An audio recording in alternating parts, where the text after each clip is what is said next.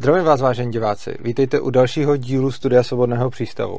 A je mi velkou ctí tady představit uh, mýho oblíbence. Uh, je to etický hacker, digitální nomád a pro nás především anarchista, kryptoanarchista, anarchokapitalista Pavel Lupták. Chceš něco dodat? Vďaka za predstavenie. Cením si, že som tu a že sa to podarilo zorganizovať, lebo ja som stále rozcestovaný a teraz po dlhé dobe som opäť v Európe.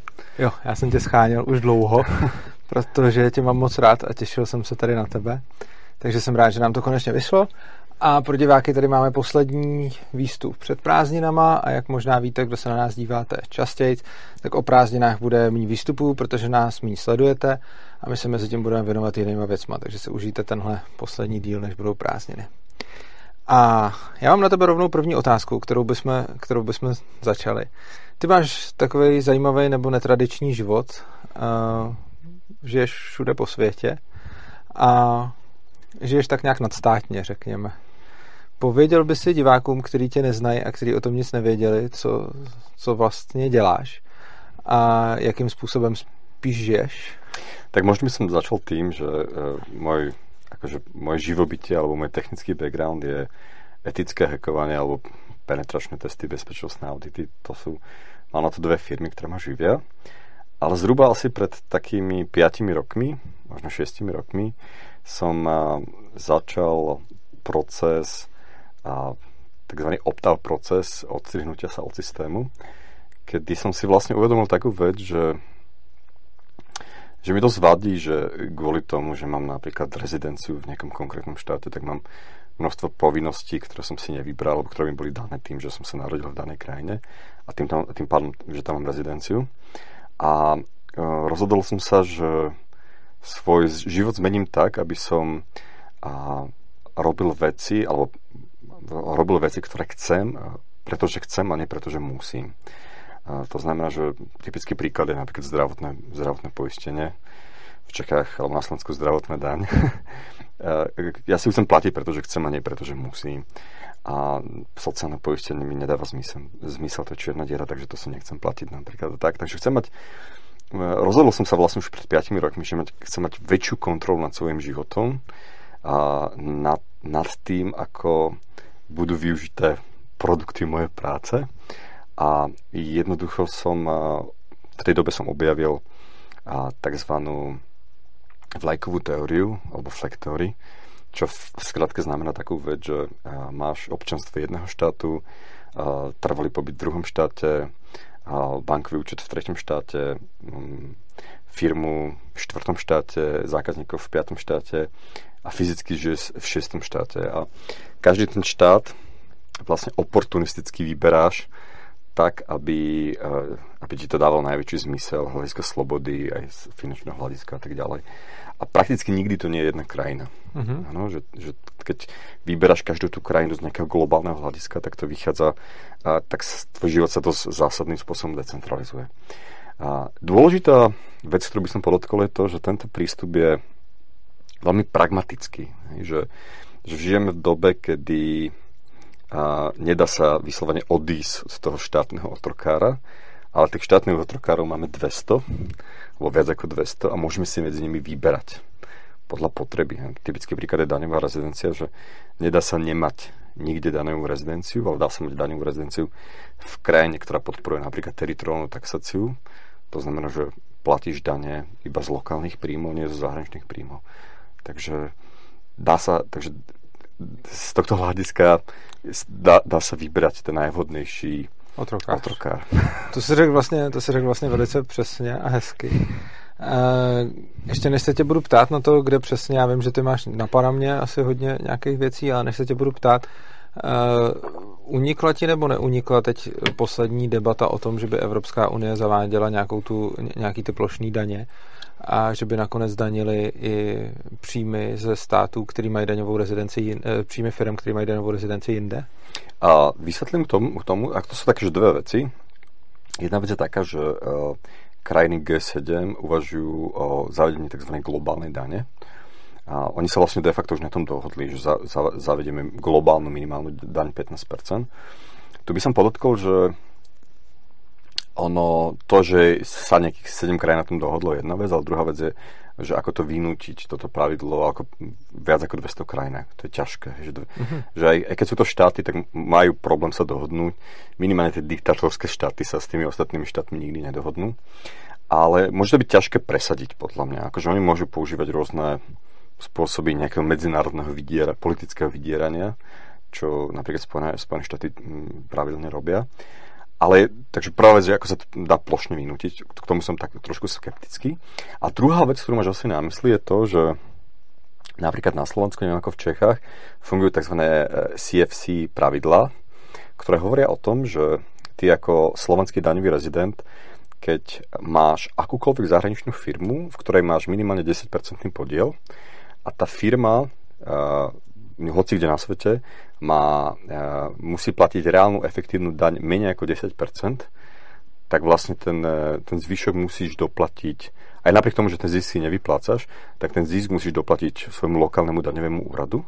To, co jsem měl na mysli, je kombinace toho, co teď připravuje Evropská unie, a to je, že není to ještě hotový, ale připravuju, že když budeš mít do patnáct procent, pravděpodobně, ono se to ještě dohaduje, přesně to číslo, kdekoliv v Evropské unie, tak je to tohleto. To, co jsi říkal teď to poslední s tím Slovenskem, tak celá Evropská unie teď plánuje, že by po celé Evropské unii byla ta minimální daň právě těch patnáct. Ano, ale toto, toto na tebe platí vtedy, keď e, máš daňovú rezidenciu v Evropské unii. Jo, aha. Hej. A ty tam nemáš. A já ju nemám. Jo. Já nemám daňovú rezidenciu v hmm. Evropské unii. Um, To znamená, že keď nemáš tú daňovú rezidenciu, to je ešte vlastne výhoda občanov Európskej únie, že, že keď nežiješ v Európskej únii akože väčšinu času, má stredisko zájmu niekde inde, tak, tak tu nemáš daňovú rezidenciu a tým pádom sa všetky tieto veci na teba mm. nevzťahujú. Problém majú napríklad občania Spojených štátov alebo občania Eritre, Eritreji. Eritrea je taký malý štát nad Etiópiou, mm. ktorých daňová povinnosť je zviazaná s občanstvom. To znamená, že keď si americký jo. občan presťahuje sa do Papnovej Gvineje alebo do Českej republiky, to je v princípe jedno. Ak máš príjem nad sto tisíc dolárov, tak vlastne musíš to dodaňovať vlastne mm-hmm. americkému daňovému úradu. To znamená, že ten, to daňové otroctvo je spojené s tvojim občanstvom. Našťastie európske občany to tak nemajú. Daňová povinnosť je prepojená vlastne uh, s krajinou, kde žiješ vlastne. Áno. To je dobrý. Pověz pro diváky nějaký tipy, kde vlastně máš co, to, co můžeš zveřejnit. Okay. Ja, ja, ja si myslím, že to môžem akože v princípe celé zverejniť, lebo akože ja mám posledný na tom biznis a, a tak ja som akože, ja mám trvalú rezidenciu v Paname aj v Paraguaji. A v Paname sa teraz situácia zhoršila, lebo z, panamská vláda zrušila tzv. Nation-friendly víza. My sme predtým, ešte pred, ne, pred pár mesiacmi sme ako Európania relatívne jednoducho vybavili panamský trvalý pobyt. Teraz e, musíš si kúpiť nehnuteľnosť v Paname za minimálne dvesto tisíc dolárov alebo, alebo musíš e, byť zamestnaný v panamskej firme a platiť si od, odvody, a dane lokálne a tak ďalej. Takže už ne, nestačí vlastniť panamskú firmu, ako to bolo doposiaľ. A, a väčšina krajín to tak má. Gruzinsko, to je tiež, Gruzinsko je tiež krajina, ktorá má podľa mňa najkapitalistickejšia krajina Európy momentálne. A Kostarika a... Kulípka Stalina. Áno. To znamená, že veľa krajín má teritoriálnu taxáciu, ale je veľký problém tam získať tú, tú fiškálnu alebo daňovú rezidenciu, trvalú rezidenciu, lebo je to podmienené tým, že tam buď musíš mať ekonomickú aktivitu a platí vysokú D P H ako napríklad v Gruzínsku, alebo tam musíš mať kúpenú nehnuteľnosť, ako to je v, napríklad v Kostarike, v Paname, v Uruguaye a tak ďalej. Takže teraz fakt ten Paraguay je ešte posledná meka, kde sa, to, mm-hmm. kde sa ten, ten trvalý pobyt dá ešte relatívne jednoducho mm-hmm. získať vlastne.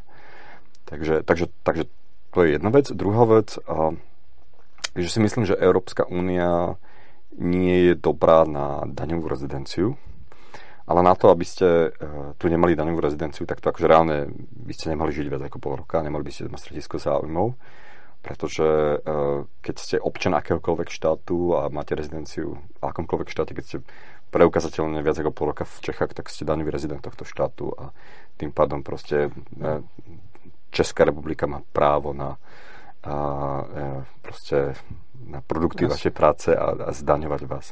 A ty tu nejsi, ale že? Ja tu nie som. Akože ja preukazateľne som väčšinu času v Latinskej Amerike, mm-hmm. obzvlášť teraz v dobe pandemickej. A, takže to je jedna vec. Potom, čo sa týka podnikania akože firmy, a, tak Možno som podotkol, že Česká republika má podpísanú zmluvu o zabraní zdvojitého zdanenia s Panamou, čo je veľmi zaujímavé, lebo väčšina krajín Európy to nemá, napríklad Slovensko to nemá. Uh-huh. To znamená, že keď máš panamskú firmu, ktorá vystavuje faktúry českej firme, tak česká firma si to vyjde do nákladov a pre panamskú firmu to znamená, že nemusí si to platiť dan zo zisku, lebo to zahraničný príjem. Samozrejme, tam je teraz, teraz taký problém, že Panama je na blackliste európskom, a, takže je tam veľký problém posielať peniaze, ale keď fungujete na krypte, tak to nemusí byť problém. A tu by som možno podotkol, že to krypto je úplne kľúčové, hej, že keď chcete byť globálny a, občan, globálny rezident, tak treba sa vyslovene zbaviť akýchkoľvek bankových účtov, pretože Uh, to je největší riziko. O kryptu vlastně bych s tebou stejně rád mluvil potom, až, až tohleto dokončíš, tak mám ještě jako další otázku na tebe. Ale, ale řekni, co je nezbytný, ale pak se ještě můžeme povědět. Takže například panamská firma je, akože, může být zájmová podle mě pre, pre ľudí, ktorí sa rozhodnú z Čech presťahovať, ale chcú robiť biznis v Českej republike, takže mm. napríklad a je to, no, a samozrejme je, je nezmysel, aby ste ako českí rezidenti robili biznis v Českej republike cez panamskú firmu, lebo to to finanček, finanček je tiež jasné, že to je akože mm-hmm. zjavná akože daňová optimalizácia, ale keď žijete v tej Paname a podnikáte cez správny subjekt krajiny, kde žijete e, v České republice, tak je to podľa mňa úplne v poriadku.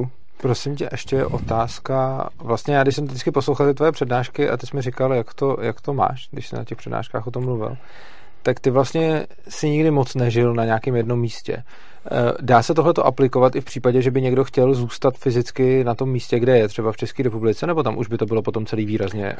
Určitě. Tak jakože na to, aby si žil v České republice, tak keď si občan, tak to můžeš žít ľubovoľnú dlhú dobu, můžeš mít trvalý pobyt v Paraguaji, a len na, potom nemôžu uplatňovať tie daňové výhody. Uh-huh. Ale stále to môže mať zmysel napríklad taký, že môžeš ľahko vycestovať. Uh-huh. Na, možno by som podotkol, že pred rokom a, sa stala taká vec v apríli minulého roku, že česká vláda zatvorila hranice jo. a českým rezidentom, českým občanom znemožnila vycestovať z krajiny. Ale to si mohl? Áno, ja som mohol, pretože som ukázal, uh, ukázal som vlastne kartičku rezidenta a povedal som, že idem domov do Panamy. Jasne. To znamená, že, že uh, máme akože veľa klientov v Liberation Travel, ktorí to neriešia z nejakých daňových alebo optimalizačných mm-hmm. dôvodov, pretože chcú väčšiu slobodu kedykoľvek odcestovať. To znamená, že ty ako paraguajský rezident vlastne môžeš kedykoľvek odísť z Českej republiky aj v čase najväčšej pandémie, lebo ideš domov mm-hmm. a súčasne sa kedykoľvek na český pás môžeš vrátiť. Takže je tam, protože jdeš taky domů. Jdeš taky, jdeš, jdeš domů. To znamená, že tam vyšší ta op, opcionalita, jo. máš vyšší tu opcionalitu a je to určitě věc slobody vlastně cestovatelské mm-hmm. z tohto hlediska. A ještě výhoda je taká, že Paraguay je členom Mercosur. Mercosur je latinskoamerická verzia Schengenu, takže potom je podstatně jednodušší jako, jakože aj presun po těch krajinách Latinské, Latinské Ameriky. Aj keď Česi alebo Slováci s tým nemajú problém, lebo my sa na a, turistické víza dokážeme na tri mesiace dostať prakticky mm. do akékoľvek latinskoamerické krajiny vlastne. A prosím tě, teda daně platíš na Panamě?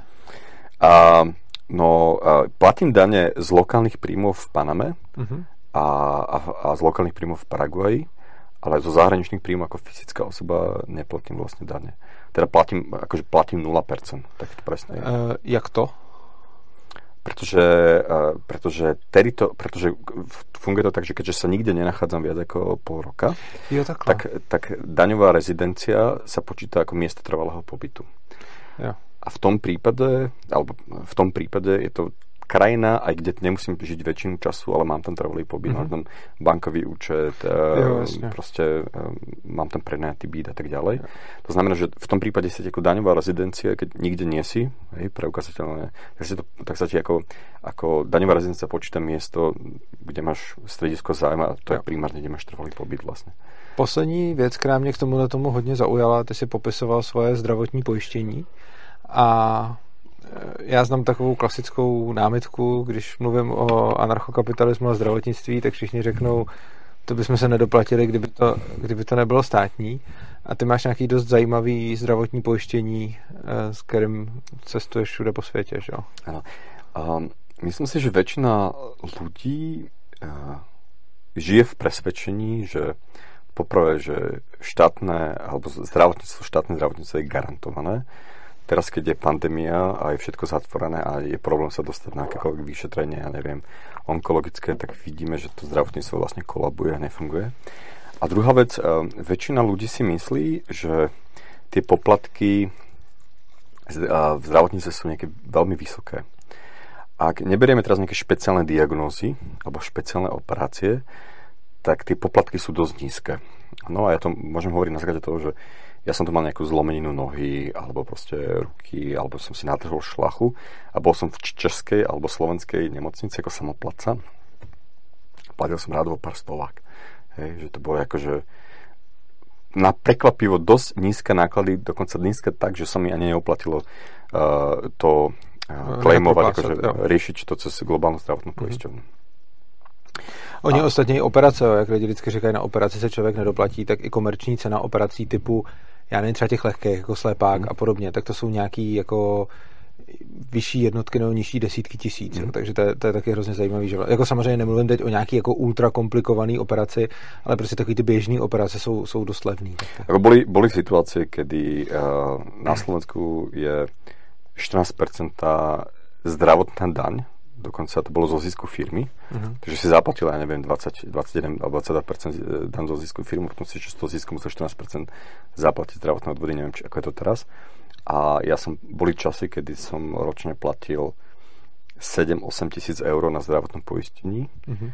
a ročně a nikdy jsem, ale ani raz nebyl u lekára. Hej, to, je, jo, to jsou prostě také prachy, že keby jsem ty peníze vrazil do komerčného pojištění, hej, že vybral si ten najlepší balík, tak platím zlomok z toho a, a preplácajú mi tam, ja neviem, zuby. Hej.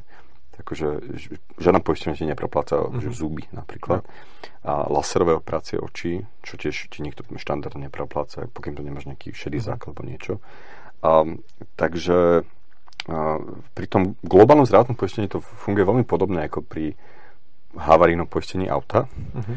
Že keď Keď chceš, aby ti to fungovalo aj v Amerike, tak platíš dvakrát viac, lebo tam je to ceny, ceny to zdravotné poistenie sú akože dvakrát vyššie a keď chceš mať, keď, keď chceš veľkú spolúčasť, to znamená, že, že si schopný menšie veci si zaplatiť sám, a tak platíš nižšie, keď nechceš žiadnu spolúčasť, to znamená, že, že všetko chceš, aby ti platilo poistenie, tak tá, tak tá suma je vyššia. Ja osobne som poistený v spoločnosti Alliance Care, a ako globálne zdravotné poistenie a platím si mesačne sto desať eur, čo nejakých dvetisícpäťsto korún alebo dvetisícšesťsto. Neplatí mi to na Spojené štáty, ale platí mi to globálne. Takže to máš po celém světě skrom Spojených států a prosím tě, co v tom máš všechno zahrnuto?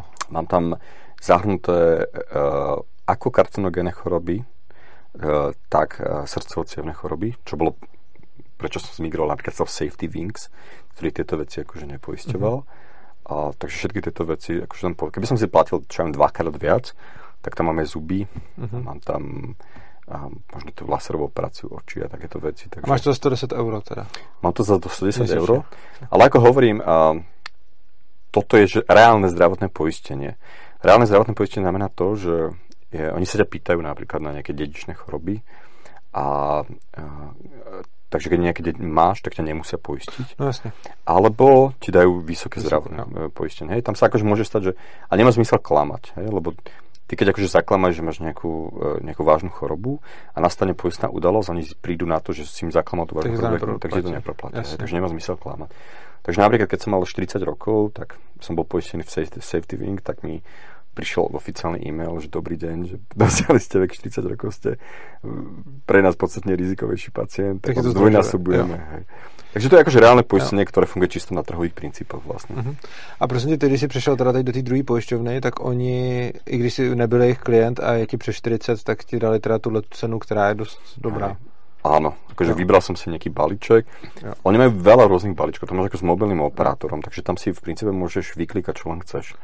Predtým som mal I M G Global, ja to skúšam, jo. Každý rok nejakú inú zdravotnú poisťovňu. A... a ešte tak proto dvě otázky mám. Jedna pro to porovnání. Je něco zásadního, co, jestli o tom teda víš, co by kryla naše současná zdravotní státní pojišťovna a nekryly by ty tvoje třeba v těch lepších balících?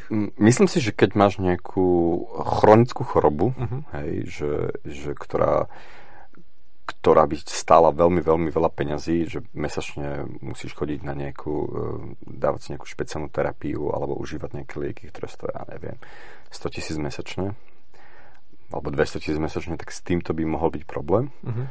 Ale pokým si akože zdravý človek, tak prostě nie, nie je s tým žádný problém. A prosím tě, ty to takhle máš a teda každý rok střídáš tu pojišťovnu. A co, závisí, no. Nebo, no, ale potom, jak budeš postupně stárnout, tak ti to pojištění se bude výrazně zvedat, čo? Předpokládám. Hmm.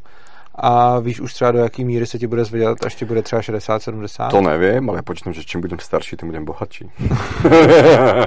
OK.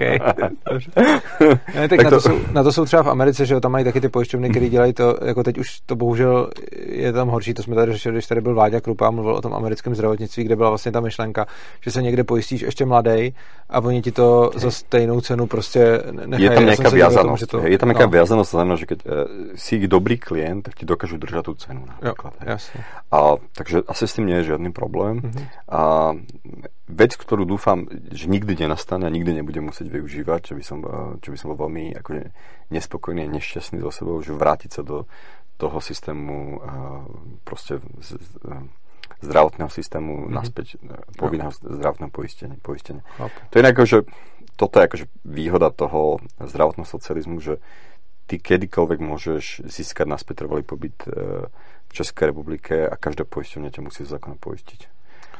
No, za... takže jako v podstatě ale nevýhoda, nebo jako je nevýhoda, že to tady máme, že, že, že to tady... To znamená, že to je, je to de facto exploitovanie toho jasne, systému, no, hej, lebo ty akože teba musí pojistiť, lebo máš ako... No, a takže, a, ale akože je to exploitovanie podľa mňa a dúfam, že to nikdy nebudem musieť použiť, hej. Ale pre mňa tam nie je prakticky žiadne riziko z tohto mm-hmm. hľadiska, hej. A ja, ja som v situácii, že ja som akože protrho, protrhový človek, takže eh, nemám problém si za to súkromné zdravotné poistenie ako neplatiť tri, štyri, päť krát viac, ako je, mm-hmm. ako je oficiálne štátne poistenie, aj keď budem starší. Dobře. Prosím tě, ještě nějaká další věc, krom krypto, ke kterému bych se dostal teď, která by ti přišla zajímavá pro diváky ohledně tohohle? Um, tak ještě, možná bych jsem podotkol takovou věc, že to, to souvisí trošku s kryptom, že výrazným způsobem se připravujeme, alebo ztrácíme finančné soukromě. A jedna, jedna, jedna z nejrizikovějších věcí je bankový účet. Ja som bol teraz uh, prekvapený, že som, včera som sa stretol s jedným nemenovaným človekom a povedal mi, že finančák sa vlastne dostal uh, kompletne jeho výpisom výpisom uh, bankových, výpisom bankových účtov z nejakej českej banky, len na základe nejakej podozrivej transakcie vo výške nejakých päťsto, štyristo osemdesiat korun. Ty, já jsem zrovna, to, to není zase takové překvapení, já jsem zrovna včera byl na střelnici se známým, který říkal, že někoho, ně, někdo ho nějak poškodil, on ho na policii jako prostě, on ho žaloval toho člověka a oni mu tam dali nahlídnout do výpisu z jeho účtu. Takže to dokonce ani nebylo, že by to získal jako stát, ale jako, že by to získal finančák, ale tady to dokonce získala policie, která to dala druhé straně k, k nahlídnutí. Tento tak... člověk byl úplně zděsený, že kvůli sume nějakých štyristo osemdesiat korun hmm. prostě nějaké teta někde na finančaku mala kompletný výpis z jeho osobného účtu a byl z toho akože zhrozený, že, že niečo tak, že, tak, že to je ako... Takže ja si myslím, že treba počítať s tým, že keď máte, používate bankové účty, a nielen v Českej republike, ale vlastne v celé Európskej únii, tak nemáte žiadne súkromie a možno bolo by dobré z globálneho hľadiska, existujú krajiny ako napríklad Paraguay alebo, alebo Gruzinsko, ktoré nepodpísali C R S, to je medzinárodná dohoda Common Reporting Standard, kde sa krajiny zaviazali, že v rámci daňových dôvodov proste reportujú to, že či máš niekde bankový účet, zostatky na tvojom účte a tak ďalej. Takže keď si otvoríš účet v Paraguaji alebo v Gruzínsku, tak štandardne oni proste nerobia ten reporting. A máš tam nejaký účet? Mám tam účet, mám no. účet v Paraguaji jako no. paraguajský rezident. Chcel by som si zatvoriť účet tiež v Gruzínsku. Uh-huh. Takže ak teda musíte fungovať na Fiate, ak chcete väčšie súkromie, tak uvažujte, napríklad v Gruzínsku sa ten účet dá relatívne ľahko otvoriť, uh-huh. iba na pas. V Paraguaji je to komplikovanejšie, treba byť rezident a tak. Takže, uh, takže to je jedna vec, že, že existujú alternatívy, ktoré ešte stále nepodliehajú toho, tomu nejakému globálnemu špehovaniu. To je možno taká ďalšia vec, ktorú by som povedal. Potom taká ďalšia vec, na Slovensku minulé leto prešiel zákon, ktorý umožňuje plošně špehovať obyvateľstvo slovenské, slovenské SIM-karty, takže keď ste v zahraničí, tak oni vás dokážu zistiť, že ste prišli do zahraničia, že musíte ísť do karantény, takže že, že štát má prístup k týmto informáciám plošne. Takže z tohto hľadiska odporúčam prejsť na anonymné SIM-karty alebo nejaké, alebo globálne anonymné eSIM karty, aby takéto riziko tam vlastně nebylo. No. Tady mimochodem v Čechách zase prošel zákon během pandemie nepozorovaně, že tajné služby mají přístup ke všem poskytovatelům internetu bez toho, aby to museli komukoliv zdůvodňovat. A ten poskytovatel teda neví, kdy oni ty data čtou a kdy ne, prostě si tam tajná služba dá krabičku. To je ten black box. No jo, dá si tam black box a, a poskytovatel vůbec netuší a prostě všechny data mají. To, to mě jenom tak napadlo. To jsem nějak překvapený, lebo bylo jakože několik rokov, to, oni se to snažili dlouho presadit a, no, a neprecházelo to. A teď to prošlo, protože byla pandemie a oni všichni řešili jiné věci, takže to napřed uh, někdy loni na jaře prošlo nepozorovaně parlamentem, v médiích o tom nebylo nic, možná nějaký článek na Lupě. A teď to někdy před několika měsíci nebo před půl rokem prošlo senátem, takže ten zákon už existuje a prostě celý český internet teda může být, ten, jako on mohl být i doteď, ale rozdíl je v tom, že teď k tomu není potřeba žádného soudního příkazu a hlavně nikdy nikdo neví, kdy se to vlastně děje, hmm. protože oni si tam dají ten black box a můžou ty, prostě ty data číst nebo nečíst. To by som ešte podotkol takú vec, čo možno veľa ľudí nevie, že uh, aj napriek tomu, že väčšina uh, spojení na internete sú šifrovaných cez H T T P S spojenia, takže obsah je šifrovaný, tak uh, tajné služby alebo štát dokáže relatívne veľa informácií zistiť, tých metainformácií. Meta, jasne, no. To znamená hlavičiek. To znamená, jo. že, že ne, nevidíme obsah, ale viem, že sa pripája zo svojej IPčky na tento web a robíš mm-hmm. to pravidelne a tak ďalej. Metainformácie sú veľmi kľúčové a práve preto v roku dvetisícdvadsaťjeden používame VPNky, ktoré vlastne nechránia uh, len ten obsah tých spojení, ale metainformácie. Takže aby, ak, ak, ak sa chceme vyhnúť tomuto špeho, plošnému špehovaniu cez tie blackboxy, tak odporúčam používať VPNky, teda nejaké dôveryhodné. To mám takový citát, myslím, že to byl nějaký šéf C I A nebo nějaký vysoký pohlavar C I A, který řekl "We killed people based on metadata." Takže, mm. takže, mm. jo no. Takže ty VPNky jsou na vlastně na krytce těchto těchto metadat. Treba použít nějakou dobrou VPNku, aby ten útok nebyl možný. No.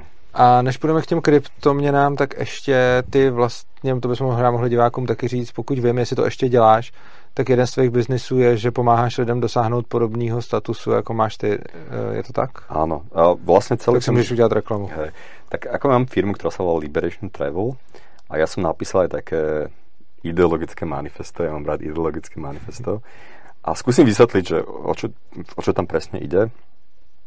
Já si myslím, že a, a To že, to, že žijeme proste v nejakom nátlaku a, a v nejakých nedobrovoľných vzťahoch, súvisí častokrát s tým, že je veľmi náročné, finančne náročné, emocionálne náročné odísť z toho nedobrovoľného vzťahu. Hej.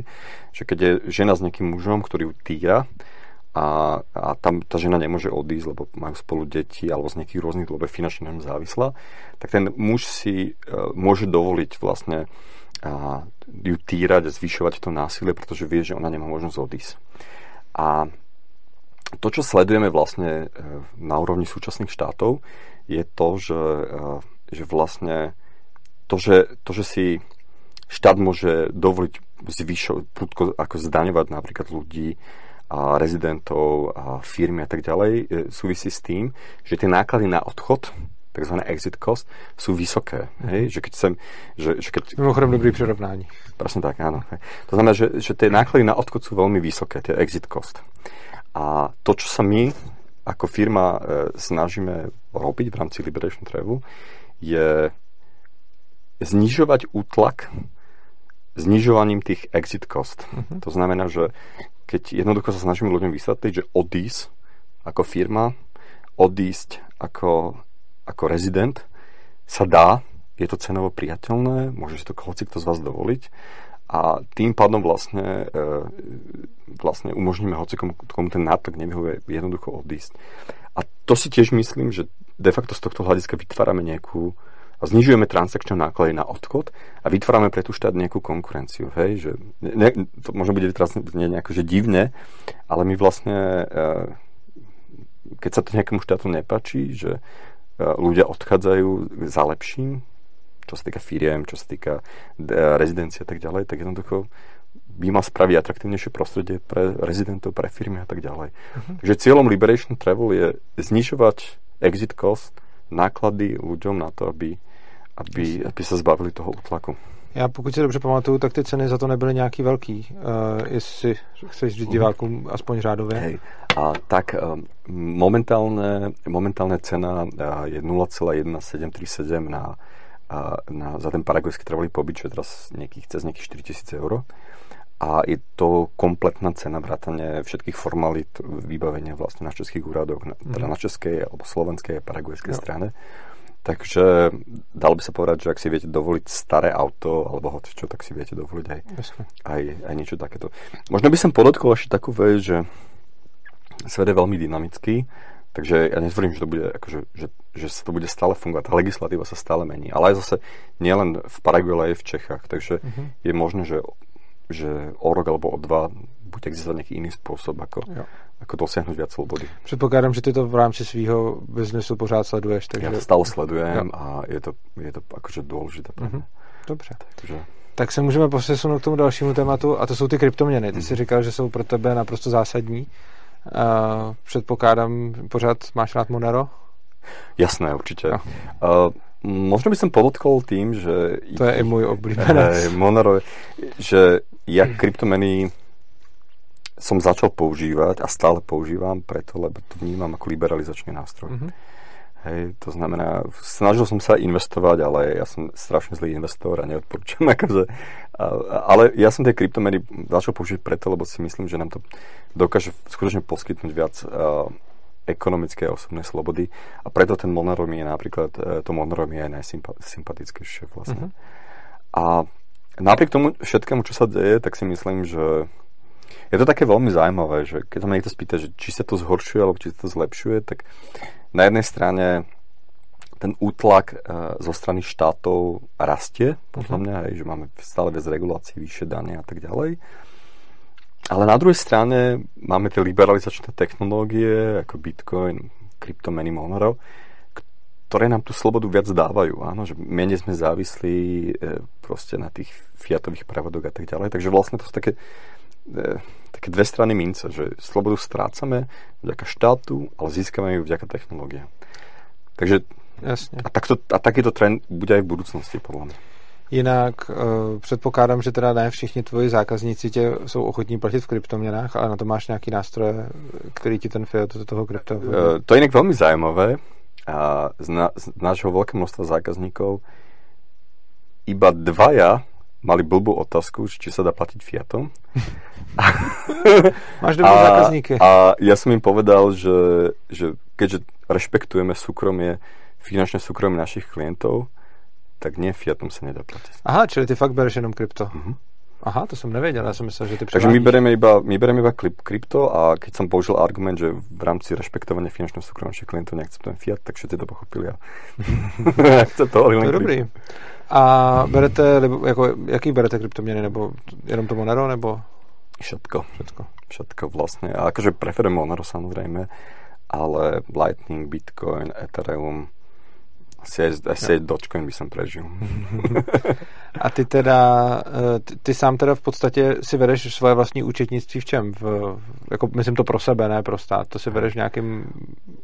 Jako v, Normálne si to, si to evidujem, jo. Akože mám dokumentované všetky príchodce, platby, výstavím faktúry mm-hmm. a, a celé to evidujem vlastne. Takže... Čili vlastne ty, jako ty, to, to, tvoje evidence, jako, když jsem se ptal tvoje evidence, ty to máš přímo v kryptoměnách, takže ty mm-hmm. prostě víš, kolik máš kolik máš Monero, kolik máš Bitcoinu, kolik máš Litecoinu a, a, a s, tím, s tím vlastně s tím vlastně znamená, že, má, že vlastně to účtovní se výhradně v krypto. Aha, jakože fiat, fiat nepoužívám, fiat ani na fakturách ne, ne, ne, ne, nepoužívám. Jasně. Je v pohodě jako vlastně pro jakoukoliv zemi vypsat fakturu v kryptoměně, nebo je s tím někde nějaký problém? A nevím o tom, že by tam byl jakože prostě nějaký problém. Většinou, většinou vlastně, když máš ten legal tender, tak to znamená, že záväzky voči štátu, napríklad dlhy, alebo v nejakej druhej strane, tak musíš platiť nejaké oficiálne štátne mene. Mm-hmm. Ale väčšinou, keď robíš biznis, tak nie je problém akceptovať akokoľvek menu, na ktorej sa tie dve strany dohodnú. Yes. Um, obzvlášť veľmi dobrá situácia je napríklad v Paname, ktorá vyslovene nemá nikde zákonom stanovené platidlo, ktoré by, tam, ktoré, ktoré by mali ľudia používať, takže de facto aj legal tender môže mať aj v českej korune kľudne, mm-hmm. alebo v čomkoľvek, na čom sa vlastne tú druhú stranu dohodneš. Jo. Takže to je akože podľa mňa taká výhoda v Paname, že ako väčšina ľudí sa dohľadá, že používa dolár, ale nemajú tu nejakou ústavne alebo zákonne zakotvené vlastne. A když si potom jdeš kupovat uh, nějaké věci, kdekoliv, tak uh, někde berou krypto, tam, kde krypto neberou, tak máš nějakou revolutku nebo něco? Hej, akože existuje velké množstvo kryptokariet, hej, akože Binance, Crypto tečka com a tak ďalej, které si vieš priamo dobíjať akože kryptom, takže mm-hmm. z tohto hľadiska nie je problém. A potom existujú uh, super služby, ako napríklad SimpleCoin, alebo mm-hmm. CryptoPay, alebo uh, vlastne každej latinskej americkej je jedna zmenárňa, ktorou vieš vlastne pre, prevádzať peniaze na, na nejaké lokálne prevody. Takže tým chcem povedať, že, uh, že fakt sa dá relatívne bez problémov fungovať bez bankového účtu. A dokonca si dovolím tvrdiť, že napriek tým rastúcim reguláciám, tak je to každým rokom jednoduchšie. A ty ale máš přece ty bankovní účty, takže k něčemu je.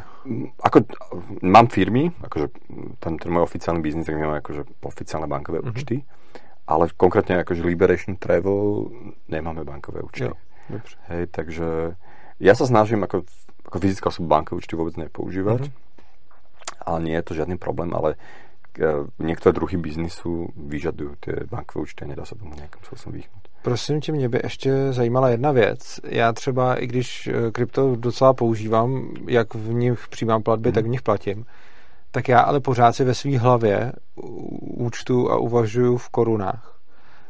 Ty už seš přepnutý do toho krypta i tak, že když si jdeš něco koupit, tak počítáš s cenama v kryptu, nebo, nebo vlastně jaká je tvoje peněžní jednotka, o který, v který přemýšlíš?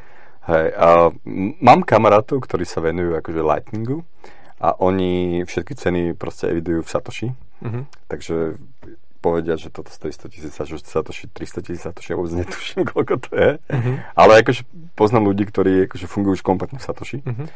A ja si to ešte stále akože pre, prepočítavam do, do eur. Do eur. Väčšinou, no. Väčšinou si to prepočítam do eur, aby som mal nejaký prehľad. A ty eura, protože si na to zvyklý, že jsi Slovák, tak ti to tak, ti to tak zůstalo, nebo? Asi ano, ale jo. Tak jakože... Jasně. OK, a prosím tě, co říkáš na poslední vůbec novinky e, kryptosvěta? Jak se díváš na vůbec třeba to, co udělal Elon Musk? Jak se díváš na Bitcoin? Jak se díváš na Bitcoin maximalismus i vzrůstající popularitu třeba Etherea v poslední době? Um, Bitcoin maximalismus, no já nejsem Bitcoin maximalista. Ja si myslím, že Bitcoin, ale napriek tomu si myslím, že Bitcoin je zrejme najlepšie digitálne e, médium na uchovanie hodnoty. S tým súhlasím, ale myslím si, že e, ľudia, čo používajú krypto, majú rôzne očakávania a rôzne potreby a m, pre niektorých ľudí je vhodnejšie napríklad Monero. Áno, to, to krásne vidno napríklad na dark marketu, kde Bitcoin de facto ustupuje a ľudia začnú rob, rob, robia proste dark market ako na Monero, čo je ako podstatne bezpečnejšie. To znamená, že, že nemyslím si, že aj keď ten Lightning, akože ja som fanúšik Lightningu, aj to sa neustále zlepšuje, že Bitcoin dokáže teraz zastrešiť všetky potreby krypto ľudí. Mm-hmm. A kým to nedokáže zastrešiť, tak budeme používať alternatívne meny. A, a to je dobré, lebo alternatívne kryptomeny vytvárajú ten kompetitívny trh a, a, a to spôsobuje zlepšovanie vlastne všetkých strán. Takže niektoré meny mi prídu akože prešité, napríklad Litecoin, že ten už nemá nejakú, keď mám Lightning, už mi to nedáva nejaký veľký zmysel. Mm-hmm. Ten Ethereum a tie smart kontrakty má asi stále nejaký zmysel a Dogecoin tomu vôbec nerozumiem, čo tam ide. Jasne. Je to veľmi zaujímavé, lebo väčšina ich krypto, akože kámošov takých serióznych. Mm-hmm. V živote si Dogecoin nekúpili. A no ja taky ko... nikoho neznám, kdo by... Ale ja poznám takých uletených typkov, ktorí si to Dogecoin kúpili len tak zo srandy. A väčšinou si to, to len, akože, lebo väčšinou si Dogecoin kúpili ľudia, ktorí do krypto nevidia. No jasne, no. A ty teraz na tom veľa zarobili, čo také... Čo to, čo, taky... Mě, mě to taky překvapilo, co, co, co, co se to stalo, ale to bylo takový, takový what the fuck efekt na, napříč celou kryptoscénou. Každopádně uh, jako Lightning Network, ale pořád ještě v podstatě moc nef- nebo jako jasně, že funguje, ale nedá se moc bez problému používat, ne? Jakože já třeba mám tady pořád, pořád vlastně nemám zavedený Lightning Network na svobodný přístav, i když některý z mých jako podporovatelů to chtějí. Ale já, když jsem se do toho jako tak nějak zběžně podíval, tak pořád to ještě není na té úrovni, abych s tím, že mám hodně dalších jako priorit, ho mohl jako bezpečně implementovat a čus. Ja prevádzkujem akože niekoľko bé té cé Pay serverov, ktoré majú podporu Lightningu a dalo by sa povedať, že tam akože relatívne v pohode funguje. A, ale napríklad mal som, moja obľúbená peňaženka sa volá Phoenix, mal som tam napríklad také problémy, že som nevedel poslať viac ako päťsto eur akože v mm. Lightningu, hej, čisto nejaké technické veci, takže uh, ale tí ľudia z tej Lightning komunity s tým stále zápasia a stále sa to zlepšuje a, a je to čím ďalej tým lepšie podľa mňa, no, že já čekám, až to bude nějaký hodně user-friendly, abych to, abych to pak implementoval, protože momentálně máme tolik projektů a tolik věcí, že to, co poslední teď potřebuji, ještě někde po večerech řešit, proč se kde, proč, proč se mi kde vysral nějaký Lightning Note. Um, áno, můžu být s tím problémy. Um, z hlediska nějaké spolahlivosti Monero transakcie jsou akože pre mňa, že spolahlivejšie. No. Ale akože v poslednej dobe sa to podľa mňa dosť zlepšilo a aj tie Lightning transakcie fungujú. Ja Lightning používam, akože dal by som skoro denne a nemám s tým problém, tie peňaženky akože sú fajn. No. Prosím tě, co si myslíš o Elonu Muskovi a co jeho eskapádě s Bitcoinem? Já jsem o tom slyšel mnoho jako zajímavých názorů, tak by mě, tak by mě zajímal i ten tvůj. Uh, ja si myslím, že ja som taký akože možno taký, že všet, taký možno fatalista, ktorý tvrdí, že všetko je tak, ako má byť. Lebo, to sa mi na to veľmi slíbí. že, že um, Elon Musk uh, spôsobil akože veľký hype a možno dal by sa povedať, že, ktorý zahýbal uh, tým kurzom kryptomien. Ale to tiež znamená, že, uh, že vlastne uh,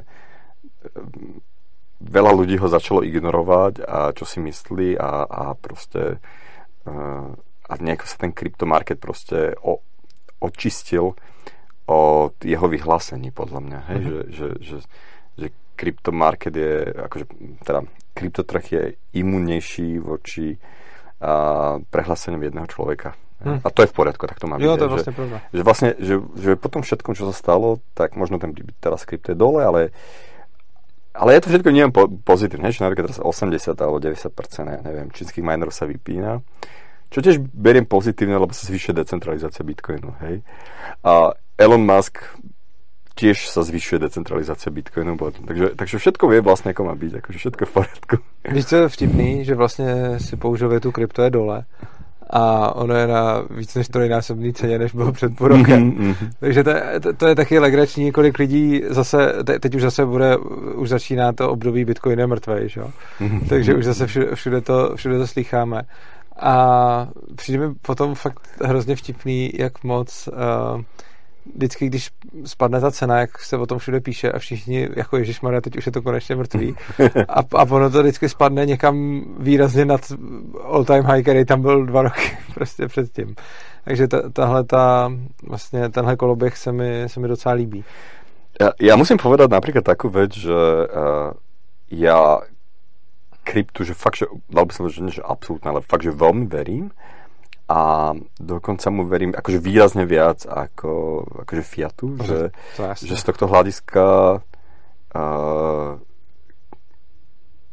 mi nedáva žiadny zmysel akože mať veľa peňazí akože vo fiate no, v súčasnej dobe. Hej, akože, je to podľa mňa, že veľmi akože riziková vec, takže uh, aj keď to krypto je teda akože relatívne dole, tak je to podľa mňa stabilné, stabilné uloženie alebo spolahlivé uloženie peňazí oproti tomu, čo nás čaká momentálne s fiatom, hej, akože centrálne banky prostě idú na plné obrátky. A... No zejména teď v té době, kdy státy rozhazují víc než ještě dřív, což už stejně bylo hodně, tak teď už je to extrémně hodně. A přijde mi, že nevím, jako jestli nás čeká nějaká hyperinflace. Jako nechci, ne, nechci být úplně jako doomsayer a říkat, jo, přijde hyperinflace. Na druhou stranu nevím, jak dlouho ještě můžeme chodit s tím žbánem provodu, než se utrhne toucho.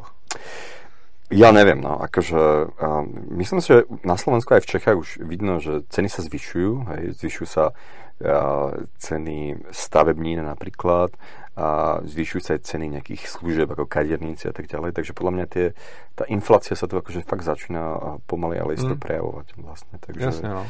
um, takže myslím si, že to môže mať akože nebezpečný dopad. No, jako. Jako krypto mi přijde jako vhodné, vhodná, vhodný prostředek třeba na spoření na důchod, uh, protože jako jsem si téměř jistý, že sice nevím, kolik bude stát za rok a kolik bude stát za dva, ale jsem si skoro jistý, že za dvacet let bude stát víc než teď. Mm-hmm. A přijde mi, že se to zatím jako ukazuje, jako pravda, máme tady krypto přes deset let, mm-hmm. ale vidět, že vlastně ta cena, i když, i když je volatilní, tak, tak, vlastně, tak vlastně pořád roste. A mňa čo trošku, mňa, mňa trošku mrzí vlastne Európska únia, ja to nazývam Zväz socialistických republik Európskej únie, lebo teraz akože El Salvador uh, vlastne de facto legalizoval Bitcoin a, ako legal tender.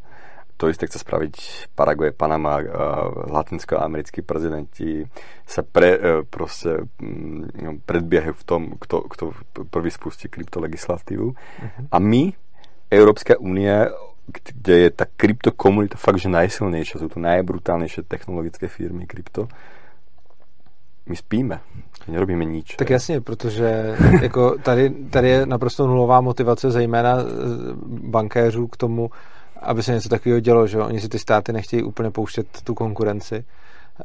Vlastně to, to, to není jenom vlastně v té Latinské Americe, tak ta bitcoinizace, o tom mluvil Pepa Tětek, že vlastně někde, tuším, že to bylo asi v Nigérii, kde vlastně měl jejich ministr financí projev a ten tam vlastně říkal, že jako země v podstatě přešla na bitcoin, protože tomu jejich státnímu shitcoinu už nikdo nevěří, on to teda neřekl přímo těmito slovy, ale v podstatě to takhle řekl.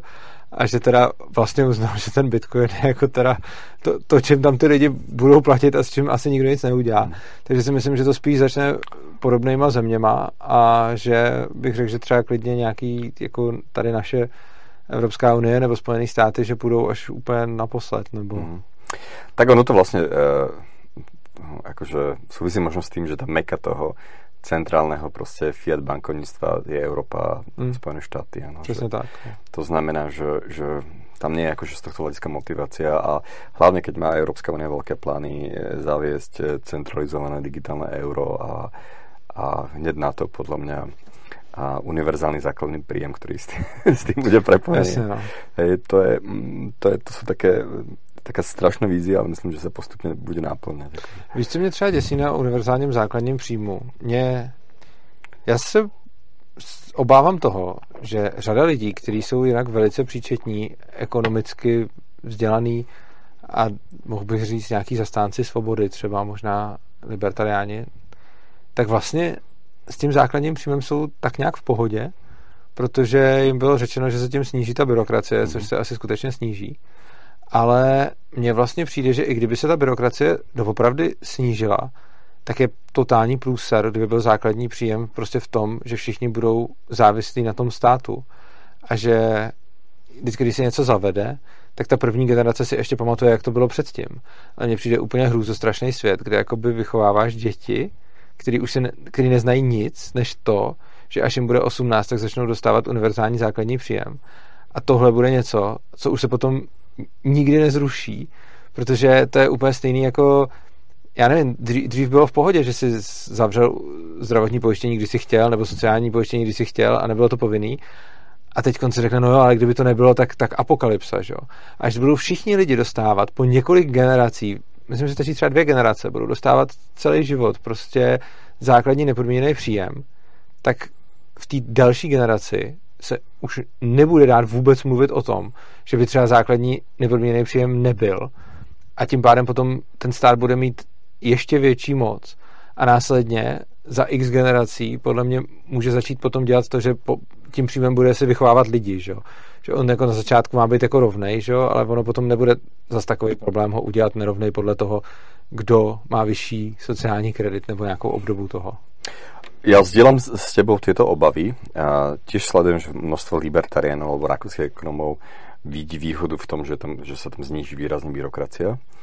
Ale proste problém je v tom, že sa akceptuje ten nový status quo, ktorý nepôjde zmeniť. Mm-hmm, možno by som uh, povedal také dva príklady. Jeden príklad je to, že napríklad v juhovýchodnej, a, v juhovýchodnej Ázii nefunguje so, sociálne dôchodkové poistenie a oni tomu nerozumejú, až nerozumejú, že, že keď, prečo by som ja mal celý život pracovať na dôchodok nejakých iných ľudí, že mm-hmm. zarábam si na dôchodok sám seba, hej, že ja som sa akože e, malé zilo niekde som sa pýtal tých ľudí, tomu nerozumeli. Mm-hmm. Takže to tam nemôžeš presadiť, keďže tomu ja. ľudia nerozumejú, že čo je to za blbosť. A pritom my si to tu nevieme predstaviť, že by sme jo. to zrušili, hej. Alebo druhý pekný prípad sú občanské preukazy, hej, že v Amerike, v Amerike napríklad chceli zaviesť občanské preukazy a boli brutálne demonštrácie proti tomu, že to je veľký zásah do súkromia, špehovanie obyvateľstva a tak ďalej, hej. Vieš si predstaviť, že by som teraz prišiel na Václavák a organizoval demonstráciu proti občanským preukazom? No, ten status quo je hrozný, no. Že ako nikto by to nechápal, že čo je to za blbost, čo tento človek vlastne chce, hej. Přitom tady taky, jako občanský průkazy se tady zavedly za Rakouska, Uherska a ještě nebyly povinný. Povinný je udělal až Hitler potom. Takže vlastně tady jsou povinný občanský průkazy, já nevím, osmdesát let. A e, prostě za osmdesát let už jsme se dostali do stavu, kdyby bylo absurdní požadovat zrušení občanských průkazů. A to, to se obávám, že cokoliv se takhle zavede, tak potom prostě fakt stačí pár desítek let a už to bude jako, ta představa bude, jak, jak to nebude, tak bez toho všichni umřem a, a, a zpátky na stromy a prostě dům, jako. Tam podľa mňa je veľmi potom dôležité to, že keď budeme mať univerzálny základný príjem, že a, ako, ako vo finále sa to prejaví na tom daňovom zaťažení tých ostatných ľudí. Hej. Že keď akože...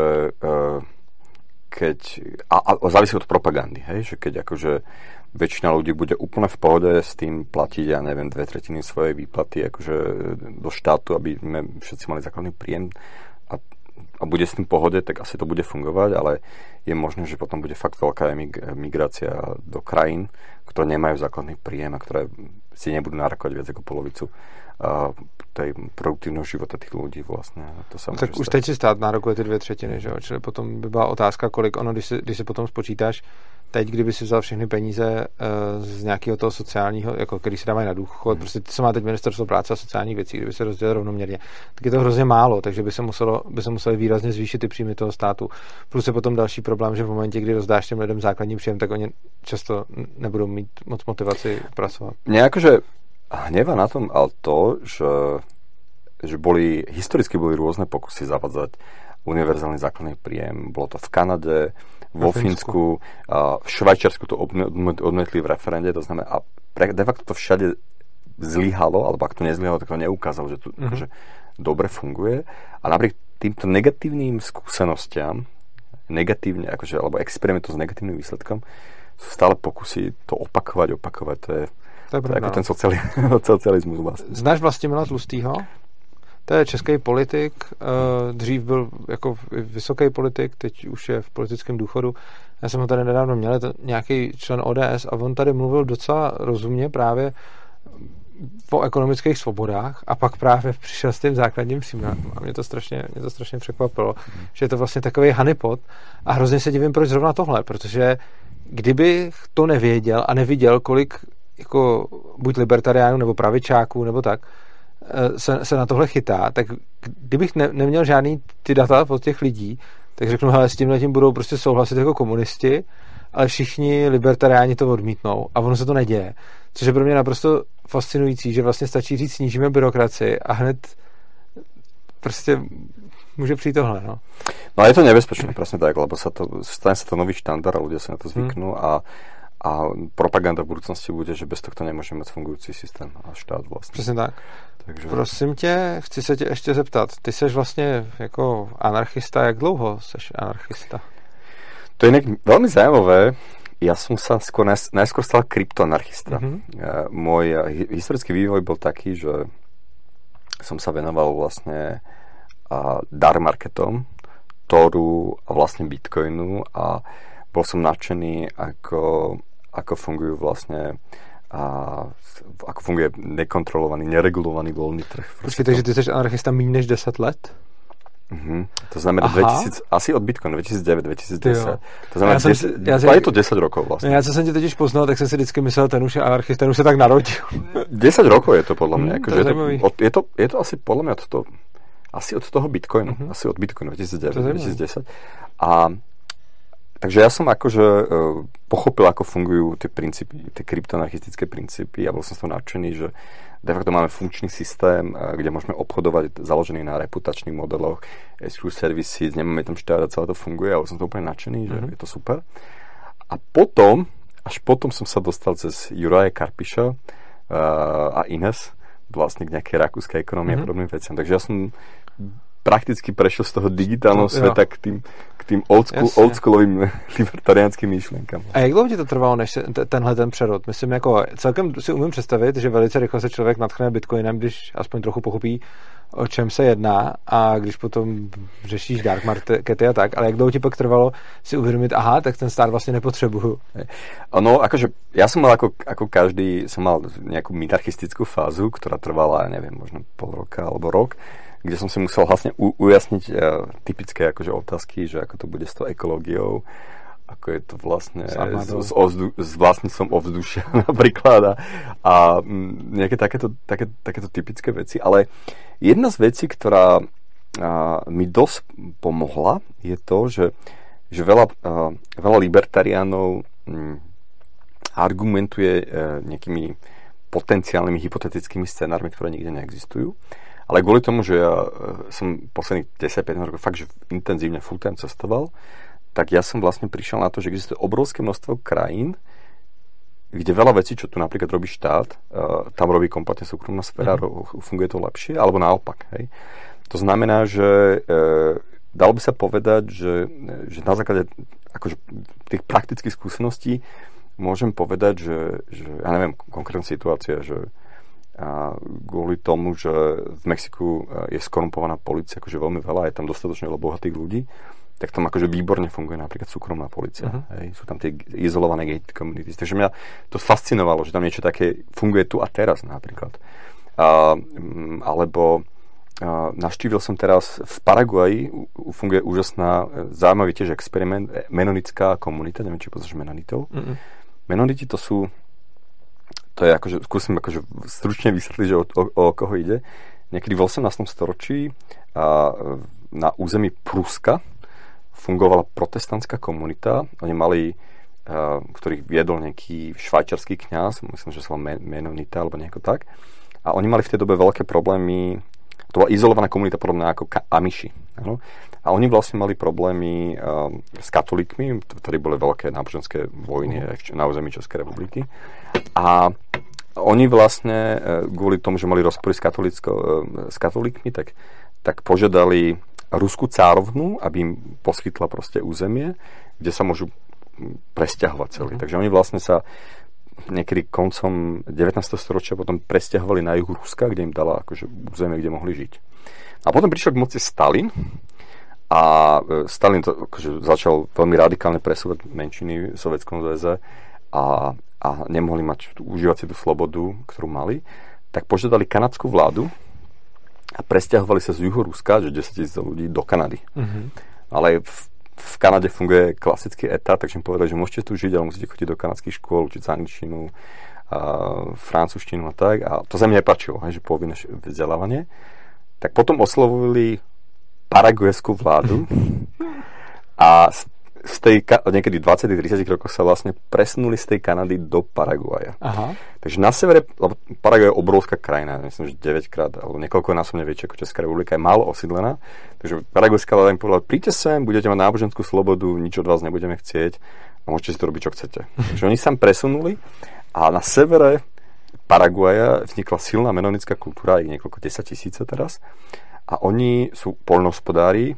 Niektorí fungujú úplne oldschoolovo ako Amiši, niektorí používajú technológie, traktory a tak ďalej. A prečo táto komunita je zaujímavá je tá, že funguje kompletne mimo štát. Mm-hmm. Oni majú, že oni majú, že uh, tvoria len jedno percento populácie celého Paraguaja, ale vyrábajú viac ako polovicu všetkých mlečných výrobkov a nejakých osemdesiat percent všetkého mesa. Mm-hmm. Takže oni de facto produkujú jedlo uh-huh. pre celý Paraguaj ako jedno percento populácie.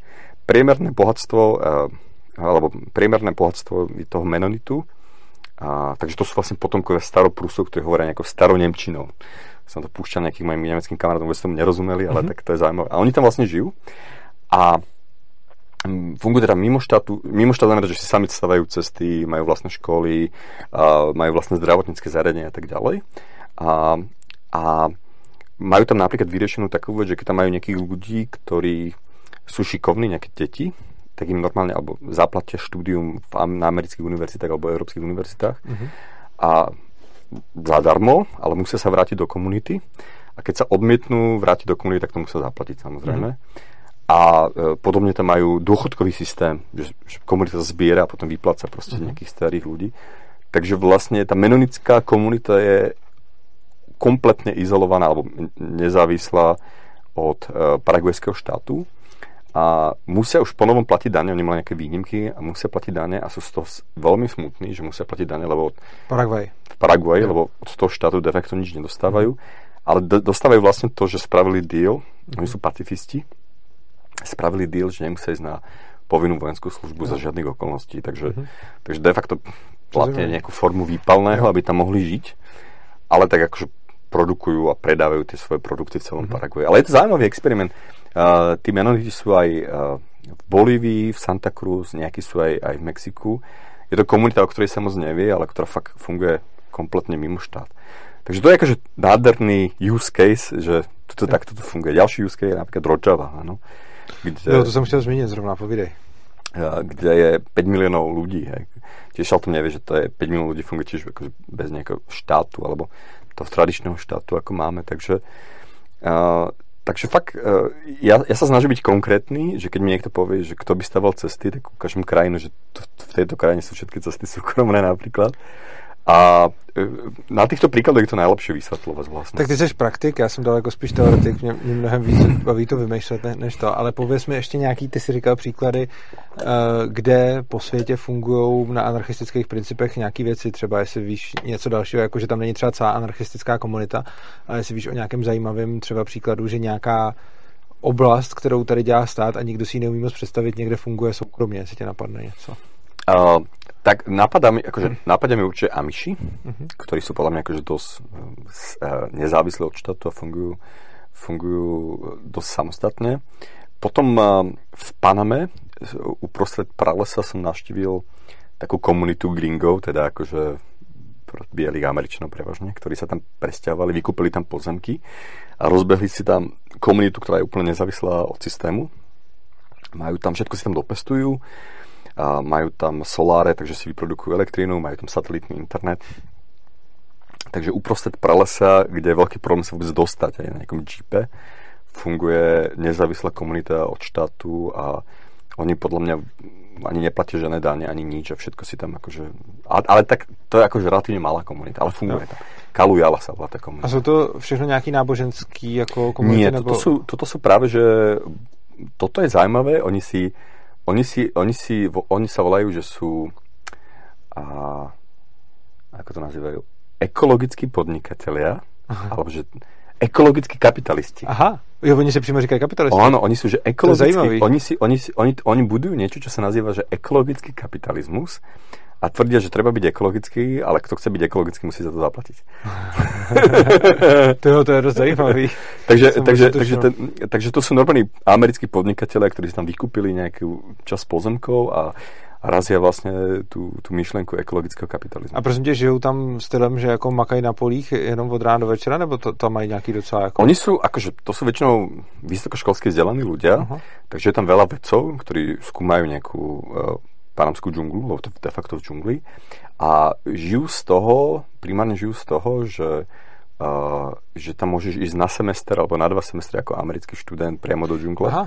Takže oni de facto sú to, de, to, to, univerzit, to je vlastne akože súkromná univerzita, dá sa povedať v džungli uh-huh. a prespávaš v stáne alebo v hamake, ale de facto si platíš semester na americké univerzitě vlastně. To je to super, to se mi líbí. Takže, takže oni e, primárny príjem je podľa mňa zo vzdelávania, ktorý poskytujú ostatným ľuďom. Mm-hmm. A je to zaujímavé preto, lebo fakt sú tiež samostatní. Majú to také zaujímavé pravidlo napríklad, že keďže majú tam len jedlo, čo si do, do, lokálne de, dopestujú, tak majú také pravidlo, že nemôžeš hovoriť o jedle, ktorá, ktoré sa tam nedá pripraviť, napríklad o pici. Alebo... Jo, tak... Aby si proste zbytočne neprovokoval. Alebo... Hele, a když se vrátím zpátky k tomu anarchismu, jak jsi říkal, že jsi měl to anarchistický období, znáš takový ten vtip, jaký je rozdíl mezi anarchistou a anarchistou? Půl roka. Přesně tak. to, to, to na to přesně sedíš. A hele, pak se chci ještě zeptat možná na, na poslední věc. Jak ty se vnímáš, na, díváš na různý anarchistický směry? Já jsem Uh, viděl, že si nějaký čas hodně používal anarchokapitalismus, mm-hmm. pak se mi zase líbilo, že se hodně hezky mluvil o voluntarismu, což je podle mě mm-hmm. prostě to samé, že to k tomu vede. Je, jak ty se na tyhle ty věci díváš? Nebo jako... Já to zkusím vysvětlit. Mm-hmm. Uh, já jsem primárně voluntarista, to znamená, že uh, myslím si, že voluntarismus je akýkoľvek nějaký společenský framework, který vznikne na základě konsenzu nějakých lidí. A anarchokapitalizmus je de facto nad tým, kedy začneš e, e, definovať vlastnícke práva. Ale ja vlastne ako voluntarista de facto nemám žiadny problém a, s komunizmom, na ktorom sa všetci dobrovoľne dohodnú. No to ako anarchokapitalista také ne. Hej, rozumieš, hej? Jasne. Ako, ako, podľa mňa to, technicky to nebude fungovať. Hej. Ano. A, to je zase druhá vec, ale akože ale kibuci funguje napríklad, hej? Nejaké, nejaké no, malé formy. Takže ako napríklad kibuci, keďže to je akože dobrovoľné zoskupenie, ktoré, ktoré síce nerešpektuje a, vlastnícke práva zrejme, nejako moc, alebo všetky, alebo sú to kolektív, kolektívne vlastnícke práva, ja ako rešpektujem, hej. Z mýho pohledu anarchokapitalisti oni vlastnický práva respektují, protože tím, že tam všichni dají souhlas, tak podle mě to potom je normálně v souladu s vlastnickými právami. Čili to je jenom spíš, jak si to jako... Jak si ako ty, ty chce povedať, že keď sa napríklad všetci dobrovoľne dohodnú, že, nemá, že nerešpektujeme vlastnické práva, tak akože asi teoret, je to blbosť, hej, ale ako nemám s tým nejaký problém, hej, že keď sa na tom tí ľudia dohodnú. Že ten, ten anarchokapitalizmus mi vychádza ako nejaký, nejaká vrstva nad tým mm-hmm. voluntarizmom, ktorá je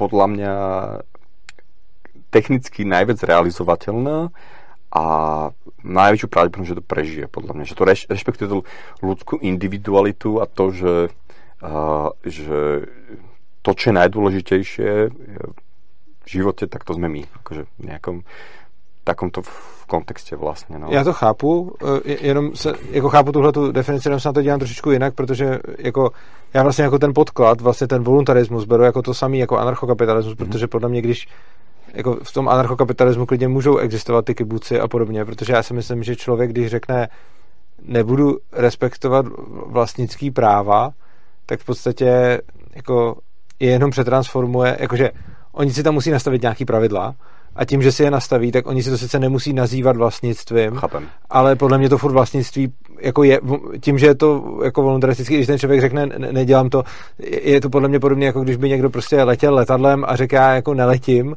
tak ale jako furt letí, jenom tomu bude říkat jinak. A tohle je podle mě stejný případ, že vlastně, když si, když si teda jako domluví a všichni dobrovolně si řeknou, teď tady uděláme prostě kibuc a všechno bude všech, tak to je podle mě normální jako sdílení vlastnictví, byť by se ty lidi to, tomu mohli rozhodnout tak neříkat, mm-hmm. což je podobně jako třeba jsem teď viděl eh, zajímavou eh, vlastně zástupce komunity eh, v Čech, k české komunity, k české komunitě, kde vlastně vytváří nějaké lokální měny. A oni hrozně nechtějí, jako, aby to bylo kapitalistický, aby to bylo, aby to bylo jako peníze. Mm-hmm. Takže si tam dělají různý systémy vyměnných obchodů, ale oni to vlastně, jako nějaký jejich peníze jsou, jenom oni tomu tak neříkají. Takže potom vlastně je to podle mě ten případ. Ale vlastně... To je také trošku škoda, že vlastně ty peníze mají uh, peníze, alebo kapitalismus má takovou negativní konotaci mezi těmi mm. lavičermi velmi silnou.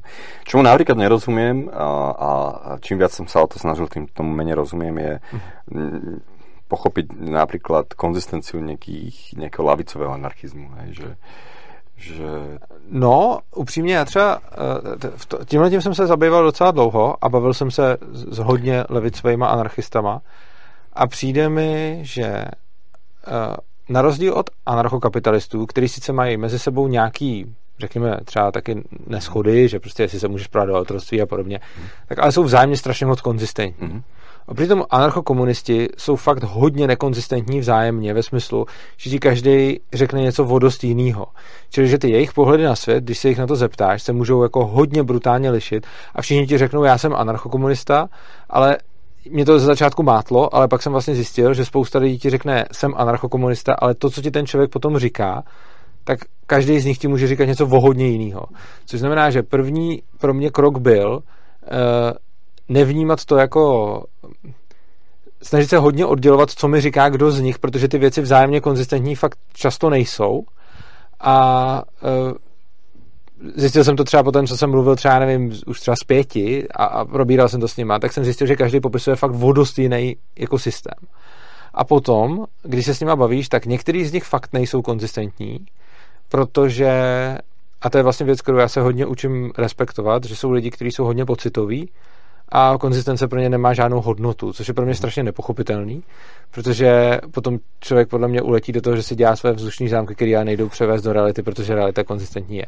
A oni to tak mají. Ale pak je celá řada anarchokomunistů, kteří podle mě konzistentní nějakým způsobem jsou, jenom každý jinak a každý sám za sebe a ne vzájemně. Takže když se třeba podíváš na Čomskýho, tak Čomský podle mě je celkem konzistentní anarchokomunista, ale on sám říká, že počítá s nějakým vylepšeným člověkem a že on nepočítá s lidmi, jaký jsou teď konc. Mm. Takže on je konzistentní, jenom uh, vychází z toho, že lidi se musí napřed změnit, než ten anarchokomunismus bude jako zavedený. A pak jsou jako i další způsoby, jak vlastně udělat anarchokomunismus jako, funk, jako konzistentní, i když si myslím, že v praxi nefunkční. No, já se priznám, že já jsem trošku taky skeptický, co se týká praktické implementace, lebo no si myslím, že a väčšina ľudí v minulosti, v súčasnosti ani v budúcnosti nepreferoval, nepreferuje a nebude preferovať slobodu. Hej, že, že podľa mňa väčšina ľudí skutočne chce istoty a, a to je vec podľa mňa, vďaka ktorému tie autoritatívne systémy akože môžu fungovať. A dokonca si myslím, že táto vec táto vec je nejako hardkodovaná dokonca evolučne, si myslím. Že to mám, že to mám dokonca aj takú teóriu. Myslím si, že je to Že, že keď si akože uh, jedinec, ktorý sa nevie rozhodovať, a teraz hovorím kľudne, môžeme hovoriť o najbližších príbuzných, o šimpanzoch, alebo neviem, tak je uh, tak asi evolučne pre množstvo z nich je lepšie nasledovať vodcu tej svorky uh-huh. a jednoducho sa neroz, ner, nerozhodovať. To znamená, že, uh, že, že a väčšina ľudí sú akože followery, hej, že, že nasledovatelia vlastne, hej. A čo samozrejme, problém, že, že, že vždy bude podľa mňa nejaká skupina tých vodcov, ktorí budú mať tú tendenciu, na, tendenciu to zneučiť, vytvoriť autoritatívne zriadenie a proste nabaliť na seba tých, tých, tých väčšinu, väč, väčšinu tých ľudí. A toto je podľa mňa to je také, že evolučno-biologická záležitosť. Hej? Že je si to myslím, teoreticky že možný. To je podobné, jako máš ty alfa, beta, gamma krysy, že vlastně hej. Máš alfa krysy, který jsou ty vůdci smečky, beta krysy, který je následou a pak gamma krysy, který neděje ani jedno. A to jsme vlastně my. Hej, a preto si myslím, preto si například myslím, že, že preto mi podstatně větší zmysel dává vlastně vytváranie tých paralelných štruktúr alebo paralelnej spoločnosti jo. A kde interagujem s ľuďmi, ktorí to vnímajú rovnako, lebo uh, lebo si, si myslím, že, že, že z nejakého uh, väčšinového hľadiska pokým sa, nám nezme, pokým sa to nejako, pokým nebudeme iní ľudia, tak sa to nezmení. Hej? Že nie som si úplne istý. Hej? Že, že vidím to Vidím to akože trošku skepticky z tohto hľadiska. A to hovorím na základe toho, že, že teraz napríklad, keď čestem po Latinskej Amerike, tak tam, tak tam sú všade sú populisti, že oni aj napriek tomu, že majú hneď vedľa Madura, ktorý je akože čistý komunista, kvôli ktorému proste všetci hľadujú, tak hneď v susednej Kolumbii máš rovn, alebo Bolívii máš rovnakých komunistov, hej, ktorí proste na tie isté slogany prostě manipulují tu většinu lidí. Protože jim řeknou, že tam to byl ten blbej komunismus presne, a oni to udělali. Je to představ si, že máš, že máš prostě komunismus a hned vo vedlejších krajinách máš, máš prostě rovnakých komunistických socialistických vodcov, ktorí prostě len hovoria, že, že my to budeme robiť konečně správně. Že, že, že, že by člověk čakal, že, že ten komunismus alebo lavicové myšlenky budou na ústupe v té Latinské Americe. Nie je to tak. Je, že a v Bolívii, bol som teraz dva mesiace v Bolívii, je najsilnejšia politická strana, volá sa em á es, uh-huh. čo znamená inak viac a znamená to movimiento a socializmu, vlastne smer do socializmu. Uh-huh. A, a Evo Morales je šéf tej strany, je, je dobrý kamarát Madura a to je najpopulárnejšia politická strana vlastne, hej, že, že a nejak akože ďalšia vec, ktorá mi tiež napadla, že, čo, že keby som bol politik, že čím sa asi živím, je to, že že vlastne všetky tie slogany tých ľavicových strán sú všade na svete rovnaké. To znamená, že keby som fakt tie španělské slogany prelaklal do češtiny, tak, tak mám tu najúspešnejšiu politickou stranu. No, to, jako, ono toho, to je, má, na to možná něco bude, že, že, to je, že to je v lidské přirozenosti. Na druhou stranu co by se potom podle mě jako dalo, a ta cesta, kterou já se snažím třeba potom nějakým způsobem přesvědčovat lidi, je spíš demonopolizace toho státu, což potom v podstatě, když už by ten stát neměl monopol, tak to už je anarchokapitalismus, i kdyby tam byla nějaká entita, která si bude říkat stát. Protože jako máš pravdu, že lidi se často nechtějí rozhodovat, ale to ještě nutně ne, z toho nutně neplyne, že to musí vnutit jako všem. Což znamená, že teoreticky si umím představit, že by potom mohly fungovat jako lidské společnosti na, na té bázi, že některý budou teda podřízený, některý budou nadřízený a některý budou stát fakt stranou. I když jako zatím to, jako zatím to teďko nevidím, ale myslím si, že je, je to o tom, jak ta, jak ta populace prostě, jak to lidstvo dospívá do nějakého bodu, že vlastně, když jsme se podívali na to, jaký svobody tady byly ve středověku a jaký svobody jsou tady teď, tak je to teďko mnohem lepší. Byť třeba teď v posledních jako poslední dobou se to zase zhoršuje, ale, ale zdaleka ne o tolik. Jako když odzumuješ tu časovou osu daleko, tak ta míra té svobody prostě jako vzrůstá. A přijde mi, že teďkon třeba jsme jako na, na, na tý, řekněme, na, na tom místě s tou demokracií, kde to je, to je to nejvíc, co jsme z toho teď dokázali jako dostat, a že třeba další generace to ještě posunou třeba o něco dál. A nejsem si úplně jistý, jestli to musí být jako hardcoded, evolučně zakódovaný. Ono to může být i jako podmíněný tou společností, ve které ty lidi žijou.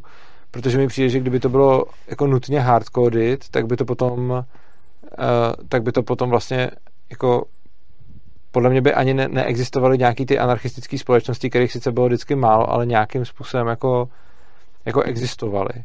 Chápem.